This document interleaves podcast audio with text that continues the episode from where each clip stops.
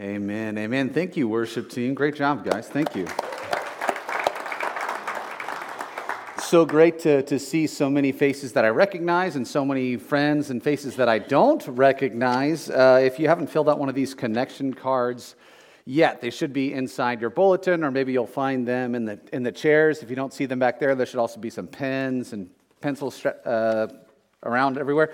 Uh, so, yeah, there's some exciting things to fill out here. We have prayer requests, we have first time guests. Again, if you have not filled out a connection card with us before, your name, your information, uh, and you would like to do that, I will send you a handwritten note and a gift card. So that'd be cool. So that's some incentive there. Uh, yeah, we are uh, continuing our series on driven and uh, asking the question, right? Who is in the driver's seat of your life. Of course, uh, like, like we've said in the weeks past, the weeks prior, this goes back to Galatians chapter 5, keeping in step with the Spirit, right? Where is the Spirit of God leading us? And so the, the first question that we're going to look at today is, is this. Uh, I, I know we're getting right into it. I usually have four or five jokes to, to preemptive, but uh, how do you forgive someone who has wronged you time and time again? Uh, that's a good question. Uh, the honest answer is you can't. You can't. Without Jesus, we cannot truly forgive anyone for anything. It sits inside of us, it dwells within us. So here's what happens. Uh, let me know if this sounds or feels familiar for you. Uh, someone that we care about because people that we don't care about, when they say stuff, it just, you know, who cares? We don't care about them. We forget it. But someone that we care about says something or does something, and then we find out about it. You ever been there where, where you find out that somebody else did this really fun thing and you didn't get invited? And not only that, but another friend that was there is like, oh, guess what this person said about you while we were there? They said they didn't want you here because you're a loser. And you go, well, that's kind of true. But uh, it also hurts because we care about this person, we care about the way that they think about us, and they say something or do something that hurts our feelings. We thought that there was mutual love and respect, but turns out that we care a lot more about them than they cared about us. So, what we normally do uh, without Jesus again is that we say or we do something to hurt them. Not because we care about them or don't care about them, but just because we want them to hurt like we are hurting. So we do this friendship to friendship, relationship to relationship. And for some reason, we have all these failed friendships that we don't understand why people don't like us. And more often than not, we find out that the person that we genuinely care about, that we thought said something or did something, that they didn't even say or do that thing. And the way that we responded was not retaliation, but us really starting strife and starting conflict. So we must change the way we think about how we respond because what we think is what we believe and what we will uh, and what we believe is what we will do again i kind of botched that but what we think is what we will believe and what we believe is what we will do if we justify our actions and reactions in any situation we will inevitably retaliate or even cause pain to others based on the pain that we are feeling. So, it doesn't really matter whether or not the person has done something in need of forgiveness. We have already decided in our hearts that we are going to hurt that person not by the merit of what they've done, but by the fact that we ourselves are hurting. Which is why Paul tells us in Romans chapter 12 this is verses 17 and 21. Uh, I would love for you to have uh, your own Bibles. If you don't have a Bible, please uh, contact us. There's a lot of Bibles in the seats in front of you, too. Uh, there's a lot of great uh, translations of the Bible. And so, if you're wondering which one I use, I use ESV, the English Standard Version, uh, not because I think it's superior to all the rest, but as a person who studies the Greek, I want something that's close to the original language, but also readable. Uh, so there you go. Uh, we don't have those Bibles in, in the books in front of you. We're working on that. If you didn't know, buying Bibles is expensive. So it's on the to do list of things in the future. So this is what it says. If you don't have a Bible, if you want to read along with us, I put it up on the screen. So repay no one evil for evil, but give thought to do what is honorable in the sight of all. Do not be overcome by evil, but overcome evil with good. So, this choice really takes out all of the guesswork and who is wrong, or even if anyone wronged you in the first place. So when the Holy Spirit is in the driver's seat of our relationships, we choose to forgive others quickly and never retaliate. When the Holy Spirit is in the driver's seat of our relationships, we choose to forgive others quickly and never retaliate. retaliate. If you think someone has hurt your feelings, or even you know they have done something evil toward you, the Holy Spirit will guide you to honor them and do good unto them, regardless of what they have done to you. We must choose to believe in every relationship that it is not uh, that we cannot control the other person. We must take responsibility for ourselves. You can and should control yourself, or rather, you should allow the Holy Spirit to control you. The fruit of the Spirit, meaning what grows in your life when the Holy Spirit is deeply rooted in your soul and in your mind, is love, joy peace, patience, kindness, goodness, faithfulness, gentleness, and self control. These nine attributes are the gauge in your life to whether the Holy Spirit is in the driver's seat or whether you are. No one is perfect, but if you had all of these nine characteristics, that they, the fruit of the Spirit came through you, you would be pretty darn near close to perfect. Notice that controlling others isn't on the list. controlling yourself is. John 15, 8, Jesus says this By this my Father is glorified that you bear much fruit, and so prove to be my disciples. Uh, we prove to be the disciples of Christ not by doing mighty works in his name, not by being perfect, but by allowing the Holy Spirit's fruit to grow from us. So, uh, if you were here a couple weeks ago, remember that I said we have two goals. We have two goals in life, which is to be more like Jesus and to bring more people to Jesus. That's it. The two goals in life are to be more like Jesus and to bring more people to Jesus. Everything else is uh, muddied waters. And when we feel lost, is when we lose track of what is really important to Jesus and the Holy Spirit. Forgiving others is essential to you yourself being forgiven. I'm going to say that again because this might be a controversial statement, but it's biblical. Forgiving other people is essential to you yourself being forgiven. So Jesus teaches us how to pray in Matthew chapter 6, because really, I mean, the disciples didn't know how to do much of anything, and so they said, Hey, can you, you know, teach us how to pray? And he, he tells us to ask for forgiveness as we also forgive others. Uh, so this is from Matthew chapter 6. And he says, Our Father in heaven, hallowed be your name, your kingdom come, your will be done on earth as it is in heaven. Give us this day our daily bread and forgive us our debts as we have also forgiven our debtors. And lead us not into temptation, but deliver us from evil. For if you forgive others their trespasses, your heavenly Father will also forgive you. But, this is the warning, if you do not forgive others their trespasses, neither will the Father forgive your trespasses. So, this is, this is a warning. If you don't forgive others, the Father will not forgive you. We cannot be both full of love and bitterness. We cannot be both loving and unforgiving. We cannot be Christ like until we learn to forgive others. So, in the church setting, Paul says this this is 2 Corinthians uh, 2, verses 5 through 11. Now, if anyone has caused pain, he has caused it not to me, but in some measure, uh, not to put it too severely, to all of you. For such a one, this punishment might be, uh, might by the majority, is enough. So you should rather turn, turn to forgive and comfort him, or he may be overwhelmed by excessive sorrow. So I beg you to reaffirm your love for him.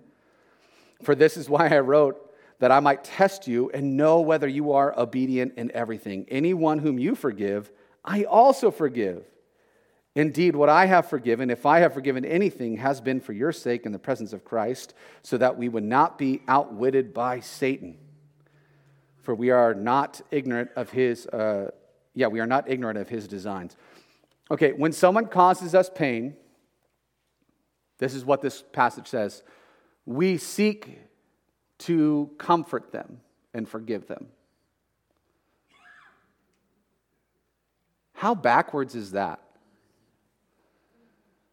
When someone says something or does something that causes us pain, we seek to comfort them and forgive them in order to not be outwitted by Satan. Because this is what Satan does he encourages people to hurt others and then encourages the one who have been hurt to seek out their own vengeance. And an eye for an eye leaves the whole world blind.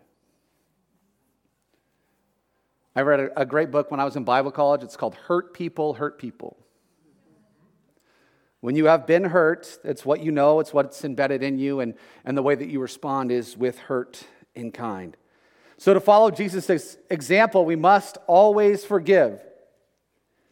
Here's the crazy part even when we are in the act of being physically hurt, emotionally, or spiritually abused, we must always forgive. Jesus told Peter, not just seven times, but 70 times seven times. So if someone hurts you 490 times uh, emotionally, I'll, I'll, say that, uh, you don't have to forgive them anymore, right? That's the number 490. Once someone has wronged you, and uh, you know, for, for, for married people, uh, you know, as a husband, I feel like I, I'm already past that. So my wife is done forgiving me because I've already hurt her 490 times. Uh, it was not intentional, but uh, it was an accident. But still, uh, 490, that's it. Is that, is that what Jesus was telling Peter? Because, and the way, the why, why, why Peter brought that up, he goes, you know, how many times do I have to forgive someone? Is it seven times? And then Jesus says, no, it's 70 times. Seven is because what was being taught back then uh, in, in the time, the, the, the teachers, the rabbis were teaching them that you only had to forgive people seven times. How long would any of our relationships last if we only had to forgive someone seven times? Right? We, we, I'm unfriending you, I'm unfriending you, I'm unfriending you seven times. That's too many.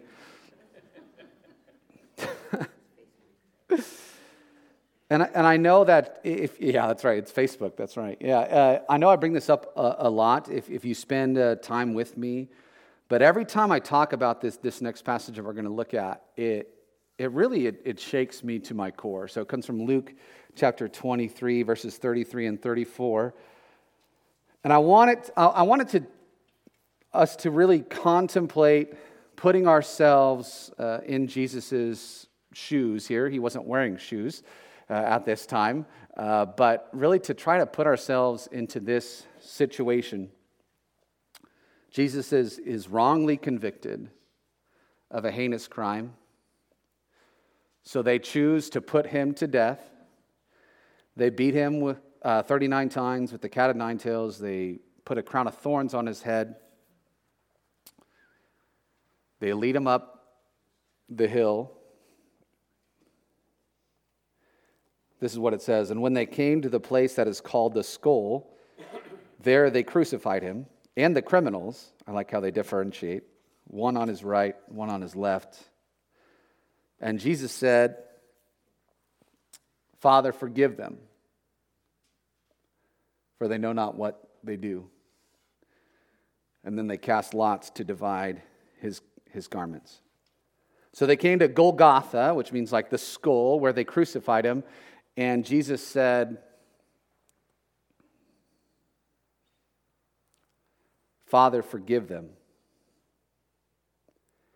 As Jesus was being crucified, he asked the Father to forgive the people who were in the act of crucifying him. This was not a made up scenario in his head where it was a he said, she said, maybe this is something that was misinterpreted. No, these are people that are in the act of crucifying him, and he begs the Father to forgive them. Jesus would never ask us to do something that he is unwilling to do. So when he asks us to forgive others who have hurt us, he knows how difficult it is. He was wrongly convicted, wrongly crucified. He was perfect in every way. And he knew he was going to die for the whole world. But I, I cannot imagine being there, being, you know, he's literally being crucified. I, I, would, I would pray for death. I would pray uh, that the people that did this to me, that they would get what's coming to them.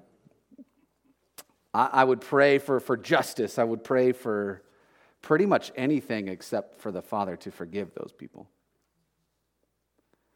But I, I want to be like, I want to be like Jesus. And, and I do, I, I, feel like I need to say this. Uh, forgiving someone does not mean that we have to allow them to hurt us time and time again.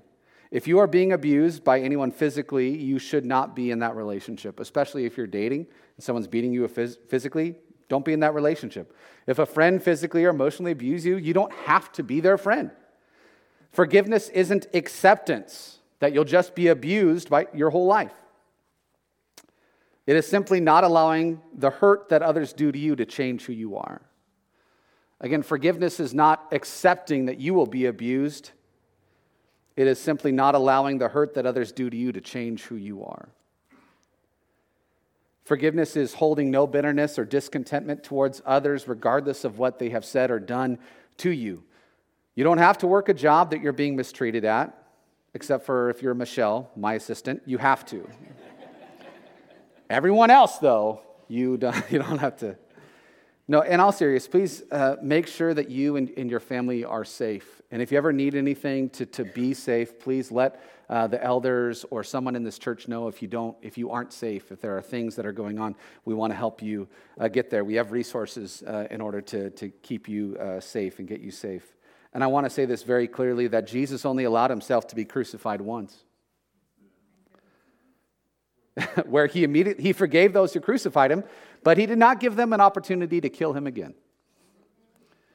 And I assure you that they would have given the opportunity. They would have crucified Jesus again. So if you are in an abusive marriage, uh, you don't have to divorce the person to move out. God does not require you to stay in an abusive marriage. And I feel like, unfortunately, that needs to be said because too many times pastors have, have come up and have told people that you have to stay in abusive relationships because that's what the Bible says. And I want to be very clear that that is not what the Bible says. Amen. Okay, uh, this leads me to the next question, though, uh, which someone emailed me, uh, which is why does God hate divorced people? Yeah, I was like, this is, this is an interesting question. Uh, yeah, and again, let me expressly state that God doesn't hate divorced people, He hates divorce. But it comes from Malachi uh, 2.16, right? Uh, that says, For I hate divorce, says the Lord, the God of Israel, and him who covers his garment with wrong, says the Lord of hosts. So take heed to your spirit that you do not deal treacherously. Uh, does anyone know why God hates divorce? It's not a rhetorical question. Yeah, it's not his plan. Um, God issues a decree of divorce to his, his wife, his people, and he knows how much pain it causes. Now, some people would say, uh, this is from Jeremiah 3 8. Uh, this is, uh, yeah, so she saw for all the adul- adulteries of, uh, of that faithless one, Israel, I had sent her away with a decree of divorce. Yet her treacherous sister Judah did not fear, but she too went and played the whore. I know people use whore a lot in church, and so I'm glad uh, to continue that tradition of doing so. Now, some people would say, well, God didn't actually divorce Israel because uh, technically we're the new Israel, and we're, uh, you know, by this, uh, it's not analogy, whatever, uh, metaphor. I don't know. I can't tell the difference. Simile. I, I mean, I took grammar like what was that 50 years ago? Uh, so by this uh, jesus he, he was uh, god is, is married to israel right? Because he made a covenant with them that he would protect israel uh, but all they had to do was just follow his, his law and not uh, disgrace the temple and, and, those types of things. And so he's saying uh, israel you went out and you did all the things i told you not to do. And it's been like this since the beginning. Uh, but God said, hey, you have, you have done all of these things. And so I'm issuing you a decree of divorce. Now, in the following passages, if you keep reading in Jeremiah 3, it says, uh, it talks all about how God longs to get Israel back. You can come back. You can repent. You can be my wife again. We can have a healthy relationship. And this is what God is telling Israel. Even though she has, in God's word, played the whore. Now, did Israel return to him?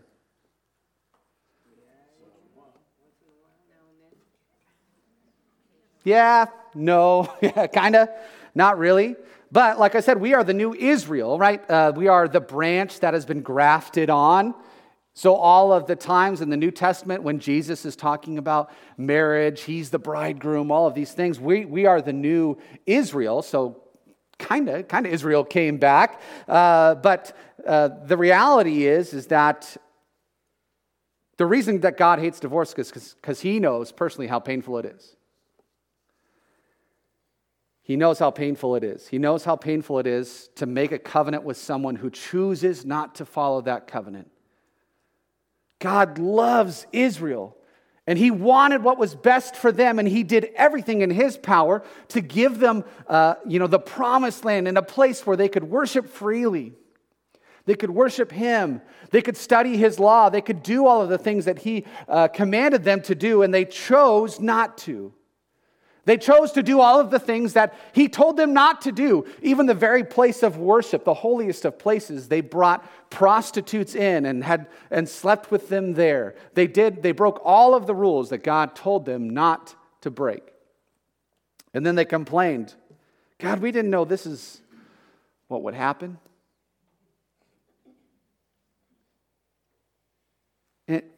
And they were so blind, the people, the people of Israel, so much so that when the bridegroom came in the person of Jesus Christ, many of the Israelites missed it. And even 2,000 years later now, many of the Israelites have no idea who Jesus is.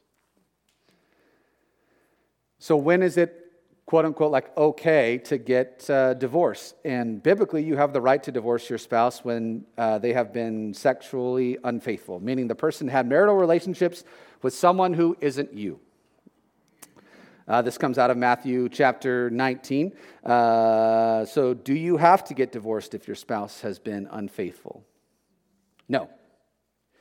Again this is what god showed us with his uh, covenant, his relationship with Israel. Israel continued to be unfaithful time and time again, and he always was willing to take them back. Please come back. If you will be faithful, I will take you back. And if you haven't read uh, the book of Hosea, God tells this prophet to marry a prostitute. It's true. Read it, look it up. This is not just some 35 year old just spouting nonsense. This is biblical truth. Uh, God tells Hosea, He says, Marry this prostitute, uh, and you will love her, and she will leave you time and time again. And this is what happens. Things start get going well in their relationship, and then she leaves. And then Hosea, he tries everything to get her back. And, and, and that's, that's the whole book of Hosea. And it's this, this imagery of God's relationship with Israel. How God was so faithful to them, and they kept running away. When you make a covenant with someone to be married until death, God desires that you would honor that covenant. And the best case scenario is that every marriage would be healthy, that both the husband and wife would submit to one another, uh, with the husband giving his whole love to his wife, and the wife giving her whole respect to her husband, where they forgive each other and they live at peace. But there are people who don't care about following Jesus, being like Jesus, and thus will choose to leave you in their bitterness, addictions, or abuse. Uh, so if your spouse chooses to leave you, you should not, uh, you should, you should seek an honest assessment of yourself. Right? What was my part to play in that? But you should never carry any guilt regarding their decision. If you are committed and trying your best, stop carrying around the guilt that they or anyone else chooses to place upon you. And if you wondered why I bring that up, is because that, uh, that's my life. That's my story. You can't make someone stay if they don't want to stay. I, I was married before Catherine. And uh, I carried so much shame. I was 25 years old, trying to become a pastor of a church, and one of the first questions that they asked was, you know, single, married, or divorced. And I felt like every time I had to mark that, that box on a job application for a church, it's like, should I even turn this application in? Would anyone listen to me if I told them what happened? Would anyone choose to see past this spot from my past? I had to be told time and time again by people that loved me that if your spouse truly loved you and wanted to follow Jesus, they would have done whatever it took to be able to forgive you, to love you, and to trust you no matter what. But it took a lot of time. It took counseling, it took me going to a, counselor, a therapist. And for a time, it took me being on antidepressants and anti anxiety medication. I was terrified that people would find out. I was terrified that people would know that I was this terrible person, that I was a terrible husband. And I had to overcome that guilt and shame by focusing on Christ and my relationship with Him. I also want to say this if in the past you have chosen to leave for reasons uh, other than infidelity and you have carried that guilt, I would encourage you to forgive yourself as your Father in heaven has already forgiven you. Your shame is not yours to bear. It was paid for on the cross by Jesus Christ, who encourages you to join him in living in forgiveness. You can't change the past, you can only change the future. So, if you weren't the person you wanted to be yesterday, thank God that today and tomorrow you have the opportunity to change yourself for the better. This is the gospel of Jesus Christ in, in your life. Your yesterdays are gone, but your tomorrows, who are you going to be? And when we live this way, we live in forgiveness, our marriages preach the gospel of Jesus Christ. And the schemes of the devil are easy to see from, from the outside, but hard to notice when you're in the midst of them because Satan is the father of lies. Uh, lies, we're told, are his native tongue. All he does all day long is lie to you. And without the help of the Holy Spirit, uh, Satan will ruin every marriage. I'm going to say that again. Without the help of the Holy Spirit, Satan will ruin every marriage, every relationship, anything that is good because he hates you and he hates God. So hold fast to what is true, remember your covenants, and do everything in your power to let the lies uh, of the devil be thwarted. Uh, and you do that by letting your yes be yes and your no be no, God will not hate you if you get divorced, but if you did not do everything you could to make your marriage work, you will likely hate yourself. And it will be hard to overcome that. I don't want you to uh, carry that shame, but I need you to hear that. Again, if, if you get divorced, God does not hate you. God does not hate you. He, has, he loves you and He's forgiven you but I don't want you to carry that shame. And so if you're in the midst of it where your marriage just isn't working right now, get, get help. Get help. If you're in a relationship where you're just, you're just not communicating well, you, get, get help. Don't make any excuses. Find people that will help you out. Uh, there are some people here in this room that have 60, 70 years of wisdom to offer you in relationships. And they don't always do it like, you know, in a counseling setting. Uh, sometimes it's just sitting with, you know, Karen McCormick and listening to her stories. Listening to the way that she loved her husband. I'm going to, you know, my, I hope my aunt, my great aunt will see this. Uh, my great uncle Bill had type 2 diabetes, and he eventually lost his legs and eventually lost his life uh, because of this. But she chose to live. Uh, they had this, this great big house outside of town, and, and of course, he, he couldn't work anymore after he lost his legs and, and really lost a lot of function. And so they had to put him into a retirement community so that he could be um, watched uh, just to make sure that he was okay. And she chose to live in this uh, tiny house right down the street from, from him.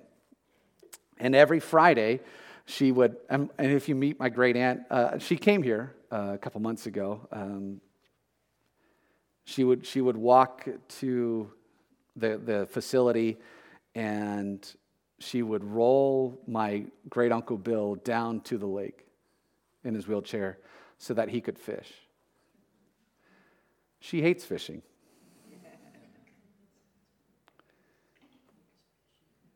And when you ask her, I mean, she did this for 10, 15 years? You ask her, hey, why?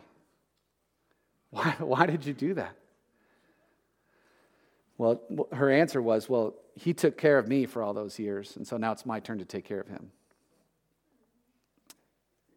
She's one of the most amazing people I've ever met in my life. The selflessness, the kindness. She always chose to forgive. She always chooses to love.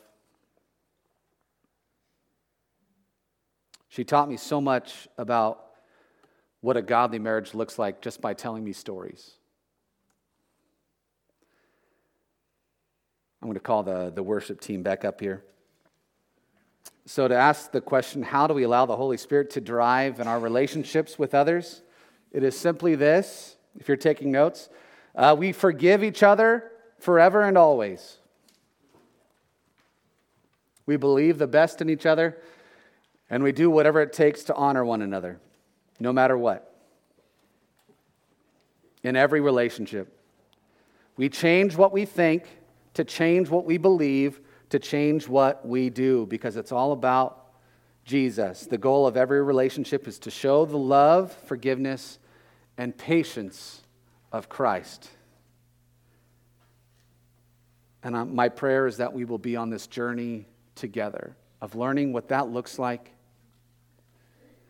Because there are some deep seated things within all of us that we don't even know that we have carried for so long and then they come up and we, and we don't know what to do with them. So please find someone that you trust, that you can talk to about this. It doesn't have to be a counselor, it can just be a friend that you love. Find someone to talk to, not to complain to, but to talk to and ask for help. We all have something in us that we, we realize that is a blind spot in our lives. And my prayer is again that we would not uh, feel guilt or shame, but we, we would press on to be more like Christ in order to bring more people to Christ. All right, let's pray together. So, Father, we come to you as, as people knowing that we want, we want to be the perfect bride to you. We want to be faithful. We want to be honest. We want to be true. We want to be loving. So, God, help us to be wholly invested in our relationship with you. God, help us to sing your praises, to speak to you often, and to read your letters, uh, your letter to us. God, we just love you. We thank you that you saw us in our brokenness and our shame, and that even when we were your enemies, while we were still sinners, you died for us. And when you prayed and you asked the Father to forgive them, you were also praying for our forgiveness. So, God, I ask that today we would help us to forgive not just others, but to forgive ourselves for our past. God, help us to not carry any bitterness, but to plant love in our hearts. God, in all these things, we pray these things in your Son Jesus' name, and all God's people said, Amen. Amen. Amen.